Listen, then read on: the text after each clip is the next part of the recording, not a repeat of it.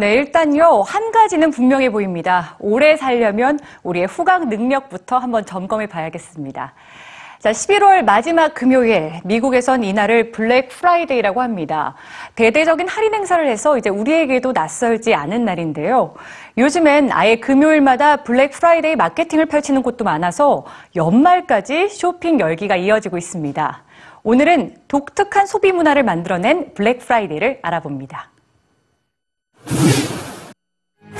1620년 12월 종교의 자유를 찾아 떠나온 영국의 순례자들이 미국 메사추세츠 필리머스에 도착합니다. 하지만 혹독한 추위로 이들 중 절반 이상이 죽게 되는데요.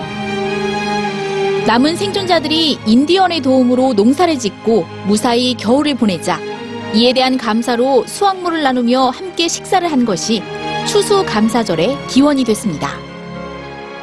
이처럼 최초의 추수감사절이 시작된 메사추세츠주에서는 가족과 함께 하늘에 감사하는 추수감사절의 의미를 지키기 위해 금요일 자정까지 모든 상점들이 문을 닫도록 하는 법을 제정했는데요.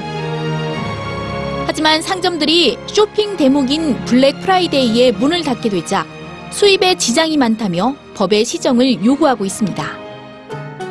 블랙 프라이데이는 추수 감사절 다음 날인 11월 마지막 금요일로 유통업체들이 연휴를 맞은 고객들을 끌어들이기 위해 파격적인 할인 행사를 하면서 이제는 아예 쇼핑하는 날로 자리를 잡았는데요.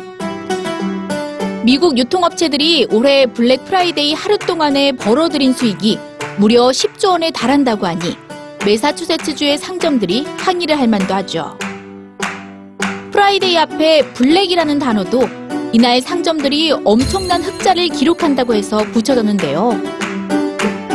최근 블랙 프라이데이는 금요일 하루만이 아니라 크리스마스를 지나 연말까지 이어지는 대대적인 쇼핑 기간을 의미하면서 독특한 소비 문화를 만들고 있습니다. 이처럼 특정한 날에 시작되는 쇼핑 문화는 전 세계적으로 열풍입니다.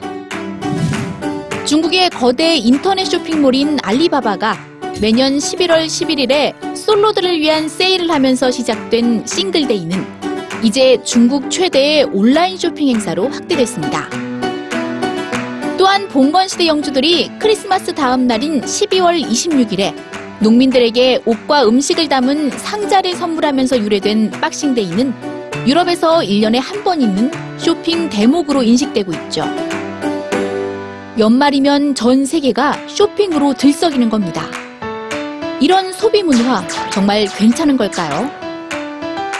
블랙 프라이데이에 상점에서 몇 시간씩 긴 줄을 서는 것은 기본이고 할인 상품을 차지하기 위해 몸싸움을 벌이기도 합니다. 심지어 2008년 뉴욕의 월마트에서는 밀려든 인파로 매장 종업원이 압사한 사건까지 있었는데요. 막상 백화점에 가보면 실제로 할인하는 상품은 단 몇 개에 불과하고 오히려 꼭 필요하지 않은 물건을 사게 되는 일이 허다하죠. 미국 텍사스주 휴스턴시의 몇몇 교회들은 물질주의로 가득한 추수감사절 연휴를 아쉬워하며 Bless Friday라는 운동을 펼치고 있습니다. 노숙인 쉼터를 찾아가 음식이나 청소를 해주고 거리에 쓰레기를 치우는 등 보다 의미 있는 일을 하면서 연말을 보내자는 건데요. 이번 연말 여러분은 어떻게 보내고 계신가요? 나뿐만 아니라 우리 주변까지도 따뜻했으면 하는 바람입니다.